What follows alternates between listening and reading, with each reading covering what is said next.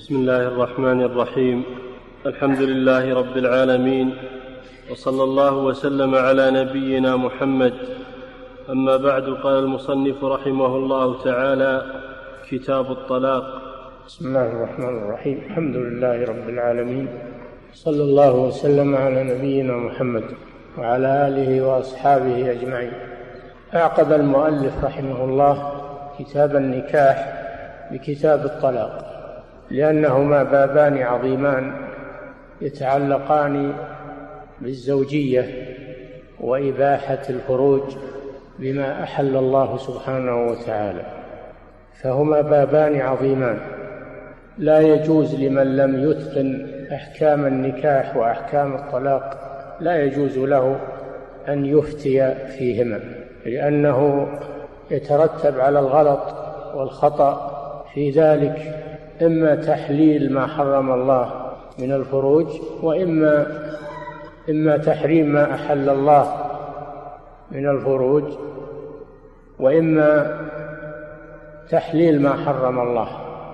فالذي لا يعرف المحرمات في النكاح ولا يعرف أركان العقد ولا يعرف شروط صحة العقد في النكاح لا يجوز له أن يفتي في النكاح لأنه يت... لأن الفتوى فيه تتضمن إما تحليل وإما التحريم وهذا لا يجوز إلا إلا بدليل ولا يعرف الدليل إلا العلماء.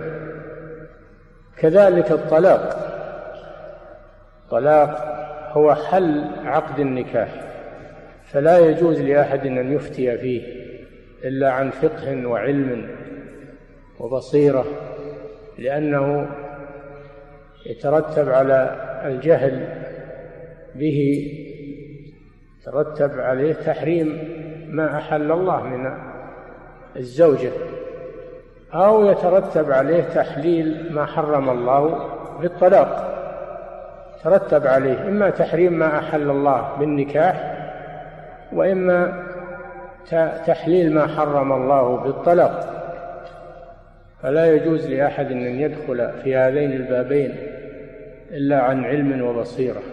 ولكن مع الأسف نرى الكثير يفتون في هذين البابين وأوقع الناس في بلبلة وأوقعوهم في تخبط نتيجة لأنهم لم يتقنوا هذين البابين. وهذا ليس كالغلط في غيره لأنه يترتب عليه يترتب عليه بناء أسرة على غير أساس أو تفريق أسرة بغير أساس. لا يجوز لأحد أن يدخل فيه وأن يوكل أمره إلى القضاة إلى المحاكم الشرعية أو إلى المفتين.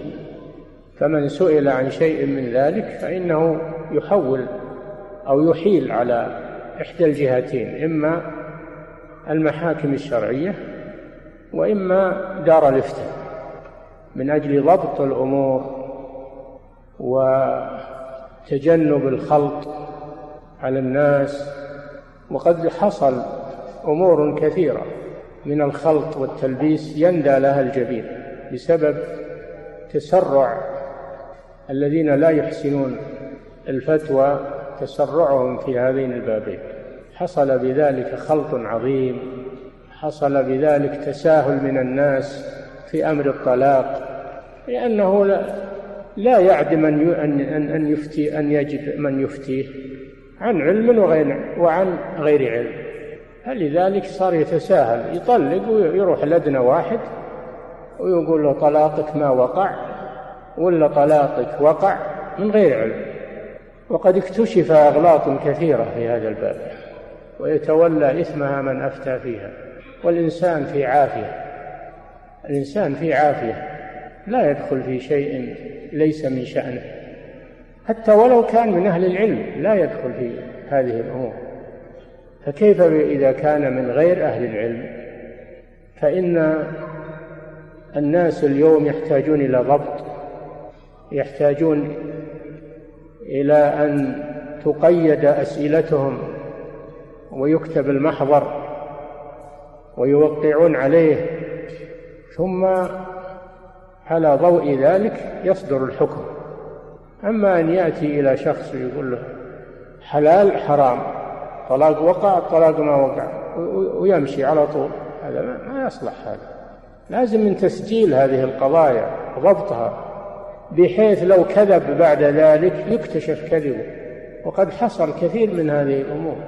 حصل أن أناس يتلاعبون بالطلاق ولولا أنهم قد سجل عليهم الكمبيوتر سجل عليهم لولا التسجيل عليهم لا حصل الخلل العظيم.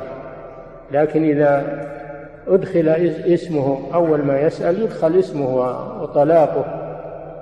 ثم إذا طلق ثانية كذلك ثم إذا طلق مرة ثالثة كذلك. فإذا جاء يسأل فإنه يطلب اسمه ويرى كم طلق من مرة ويظهر الكذب والتلاعب.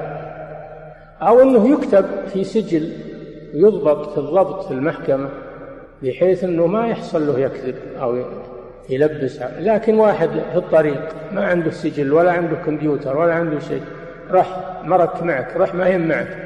هذا غلط كبير. يعقد النكاح وهو ما يدري عن المحرمات في النكاح. قد يعقد على قريبة على محرم لمحرمها وهو ما يدري بنسب أو رضاع أو إصهار وهو ما يدري. فلا بد من ضبط هذه الأمور. خصوصا في هذا الزمان الذي كثر فيه التساهل والتلاعب فيجب على طلبة العلم أن يتوقفوا عن الإفتاء في هذين البابين. وإن كان الإفتاء في جميع الشرع لا يجوز لأحد أن يفتي بغير علم.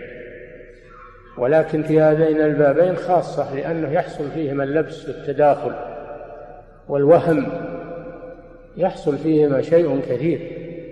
فلا بد أن تضبط القضايا تسجل وتدون أو تدخل في, في الكمبيوتر حتى ما يحصل تلاعب يحصل ضبط. فأنا أنصح إخواني أن لا يتدخلوا في هذه الأمور. يقول له طلاقك ما يقع وش يدريك؟ أنا مو حين ابن باز ولا مو حين فلان يقول كذا. طيب أنت تعرف وش وجه الفتوى اللي سمعت؟ تعرف ضوابطها تعرف ملابساتها تطبقها على شيء يخالفها ما يصلح هذا. سمعت فلان يفتي قرأت في فتاوى فلان.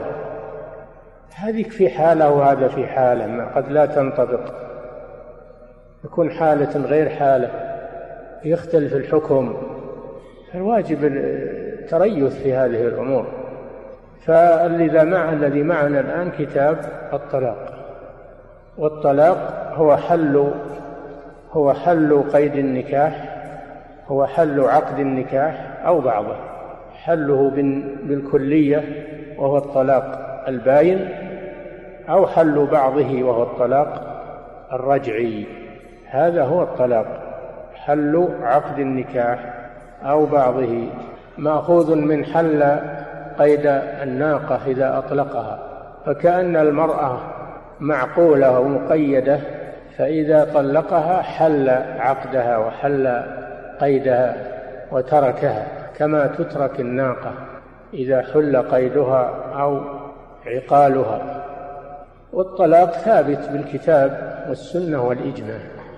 كتاب كما في قوله تعالى يا أيها النبي إذا طلقتم النساء فطلقوهن لعدتهن. إلى آخر السورة. تسمى سورة الطلاق وكذلك في سورة البقرة الطلاق مرتان فإمساك بمعروف إلى آخر الآيات إلى آخر الآيات. وفي السنة أحاديث كثيرة أفتى فيها النبي صلى الله عليه وسلم في الطلاق أو سئل وأفتى منها أحاديث الباب التي معنا وأجمع العلماء على على مشروعية الطلاق. والطلاق يكون الطلاق يكون مباحا عند الحاجة يكون مباحا عند الحاجة إليه. قال تعالى وإن يتفرقا يغني الله كلا من سعته فإذا لم يحصل الوئام وتوافق بين الزوجين فإنه يلجأ إلى الطلاق. وإن يتفرقا يغني الله كلا من سعته. فإذا كان البقاء على النكاح لا يتأدى به الغرض المطلوب فإنه يصار إلى الطلاق ويكره لعدم الحاجة إليه. إذا كانت الحالة مستقيمة والتوافق بين الزوجين حاصل فيكره لما فيه من آه، حل النكاح الذي أمر الله به لما فيه من المصالح فالطلاق يفوت مصالح النكاح. يفوت وقد يترتب عليه ضياع الأسرة وضياع الأولاد فيكره عند عدم الحاجة. وفي الحديث أبغض الحلال إلى الله الطلاق. الطلاق مباح لكن الله يبغضه يبغضه فدل على أنه يكره. هو حلال مكروه إذا لم يحتج إليه إذا لم يحتج إليه فإنه مبغوض عند الله عز وجل ويكره الإقدام عليه لأنه يترتب عليه مضار. نعم. عن عبد الله بن عمر رضي الله عنهما أنه طلق امرأته وهي حائض. فذكر ذلك عمر لرسول الله صلى الله عليه وسلم فتغيظ فيه رسول الله صلى الله عليه وسلم ثم قال ليراجعها ثم يمسكها حتى تطهر ثم تحيض فتطهر فإن بدا له أن يطلقها فليطلقها طاهرا قبل أن يمسها فتلك العدة كما أمر الله عز وجل وفي لفظ حتى تحيض حيضة أخرى مستقبلة سوى حيضتها التي طلقها فيه وفي لفظ التي طلقها فيها. نعم. أحسن الله إليك. وفي لفظ فحسبت من طلاقها وراجعها عبد الله بن عمر كما أمره رسول الله صلى الله عليه وسلم. نعم. الله جل وعلا شرع الطلاق بالتدريج شرعه بالتدريج. وشرعه في أوقات مخصوصة فإن طلقه دفعة واحدة فهذا بدعي في العدد بدعي في العدد. وإن طلقها في وقت ينهى عن طلاقها فيه فهو بدعي في الوقت. فالطلاق ينقسم إلى قسمين طلاق سني وطلاق بدعي. والبدعي ينقسم إلى قسمين بدعي في العدد وبدعي في الوقت. الطلاق السني أن يطلقها في طهر لم يجامعها فيه في طهر لم يجامعها فيه طلقة واحدة ويتركها حتى تنقضي عدتها فإن بدا له أن يراجعها في أثناء العدة فالفرصة سانحة له وإن لم يكن له بها رغبة تركها حتى تنقضي عدتها وتبين منه تلقائيا. بينونة صغرى. هذا هو الطلاق السني. في الوقت وهو أن يطلقها في طهر لم يجامعها فيه. وفي العدد أن يطلقها طلقة واحدة ويتركها حتى تنقضي عدتها. ثم إذا راجعها في العدة وطلقها مرة ثانية فكذلك. ثم إذا راجعها وطلقها مرة ثالثة تكامل الطلاق وبانت بينونة كبرى. قال تعالى الطلاق مرتان فإمساك بمعروف أو تسريح بإحسان. مرتان مرة بعد مرة مرة بعد مرة. ثم إذا طلقها الطلقة الثالثة فلا رجعة له عليها حتى تنكح زوجا غيره. والحكمة في ذلك الحكمة في كون الطلاق تدريجيا من أجل إتاحة الفرصة للزوج في أن يراجع. قد يندم لا تدري لعل الله يحدث بعد ذلك أمرا. قد يطلق وهو غضبان أو يطلق في حالة آه، اقتضت أن يطلقها ويتلفظ بطلاقها ثم يندم فيكون المجال أمامه مفتوحا في الرجعة. لا تدري لعل الله يحدث بعد ذلك أمرا. ففي المرة الأولى يراجع وفي المرة الثانية يراجع وفي المرة الثالثة لا. انتهى فإن طلقها يعني المرة الثالثة فلا تحل له من بعد حتى تنكح زوجا غيره. هذه الطلقة الثالثة. وهكذا نرى أن الله شرع الطلاق بالتدريج واحدة بعد واحدة. فمعناه أنه لا يجوز أن يطلقها ثلاثا بكلمة واحدة. فإن طلقها ثلاثا بكلمة واحدة فإن هذا بدعي. وهذا محرم لأنه خلاف ما أمر الله به ولأنه يغلق على نفسه باب الرجعة وقد يندم فلا يتيسر له الرجوع. فلذلك حرم الله الطلاق الثلاث بكلمة واحدة. كما حرم الطلاق في حالة الحيض لأنه قد يكرهها في حالة الحيض فيطلقها فإذا طهرت اشتاقت نفسه إليها فهو الذي سبب على نفسه. فلذلك حرم الله الطلاق في الحيض. ولأن الطلاق في الحيض يطول عليها العدة لأنها مطلوب منها ثلاث حيض أو ثلاثة أطهار. فإذا طلقها في الحيض لم تحتسب هذه الحيضة التي طلقها فيها. بل تستقبل ثلاث حيض جديدة يطول عليها تطول عليها العدة. فلذلك حرم الله الطلاق في الحيض. وحرم الطلاق في طهر جامعها فيه لأنها قد قد تحمل. إذا كان قد جامعها ثم طلقها فقد تحمل تبين حملها فيندم على طلاقها بعد ما حملت فهو الذي سبب على نفسه هذا الحرج. فلذلك الطلاق في طهر جامعها فيه محرم وهو بدعي في الوقت.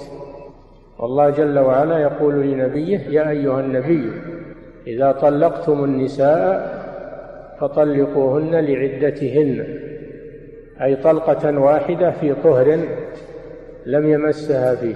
وأحصوا العدة واتقوا الله ربكم. إلى قوله تعالى لا تدري لعل الله يحدث بعد ذلك أمرا فإذا بلغن أجلهن أي قاربن نهاية العدة فأمسكوهن بمعروف أو فارقوهن بمعروف. عندكم مجال للرجعة.